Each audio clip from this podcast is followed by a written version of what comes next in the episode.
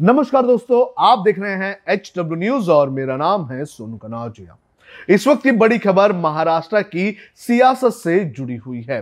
महाराष्ट्र में शिवसेना किसकी? इसको लेकर एक नाथ शिंदे और उद्धव ठाकरे कैंप के बीच में विवाद चल रहा है। और आज इस पूरे मामले की सुनवाई सुप्रीम कोर्ट की संविधान पीठ के सामने हुई। लेकिन सुप्रीम कोर्ट से जो उम्मीद एक नाथ शिंदे कैंप ने लगाकर रखा हुआ है, वो उम्मीद पूरी नहीं हुई है। सुप्रीम कोर्ट ने चुनाव आयोग से यह कहा है कि चुनाव आयोग जो है जो शिवसेना किसकी है, इसका फैसला फ़िलहाल ना ले। एक नाथ शिंदे कैंप ने सुप्रीम कोर्ट में ये मांग की है कि सुप्रीम कोर्ट चुनाव आयोग के ऊपर लगी उस रोक को हटा दे, जिसमें यह कहा जाता है कि चुनाव आयोग शिवसेना के सिंबल का फैसला ना ले।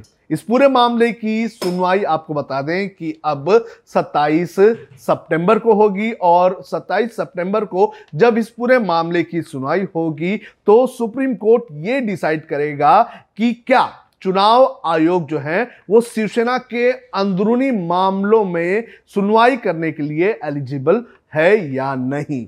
आपको बता दें कि एक नाथ शिंदे कैंप का यह कहना है कि एक नाथ शिंदे के पास शिवसेना के विधायक हैं, शिवसेना के सांसद हैं, शिवसेना का जो बेस है, वो उनके पास है और इसलिए असली शिवसेना वो है तो शिवसेना का सिंबल उनके पास होना चाहिए। वहीं अगर बात करें उद्धव ठाकरे ग्रुप की तो उनका ये कहना है कि ये गलत तरीके से और धोखा देकर जो है, वो विधायकों को अपने साथ लेके जाने वाला मामला है। तो इस पूरे मामले को लेकर विवाद जो है, वो सुप्रीम कोर्ट में जा चुका है और सुप्रीम कोर्ट इस पूरे मामले को लेकर सुनवाई कर रहा है। यह मामला इतना पेचीदा है कि इसके लिए जो है, वो सुप्रीम कोर्ट ने जो है कॉन्स्टिट्यूशन बेंच बनाई हुई है और कॉन्स्टिट्यूशन बेंच जो है, वो इस पूरे मामले को लेकर फैसला लेगा। इस सुनवाई के बाद शिवसेना के जो सांसद हैं, जो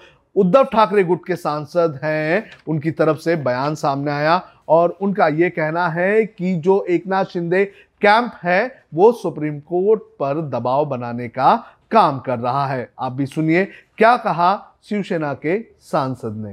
27 तारीख तक मामला टल गया। इसे कैसे देखते हैं? इस दौरान बीजेपी के नेताओं के लगातार बयान आ रहे हैं। असली शिवसेना एक नाथ शिंदे के साथ। यही तो बात है ना वही तो मैं बात कर रहा था कि वो जब कह रहे थे कि असली शिवसेना इनकी है तो मेरा कहना है कि सर्वोच्च न्यायालय पर क्या दबाव डाल रहे हो? या सर्वोच्च न्यायालय की निष्, जो निष्पक्षता है जुडिशियस है उसके बारे में आपके मन में शंका है? देश के गृह मंत्री जब इस तरह की बात करते हैं और उनके यहाँ के अभी प्रवक्ता जो कोई है, गोगाव लेकर के, उन्होंने तो कहा पाँच बरस तक इसका रिज़ल्ट नहीं आएगा।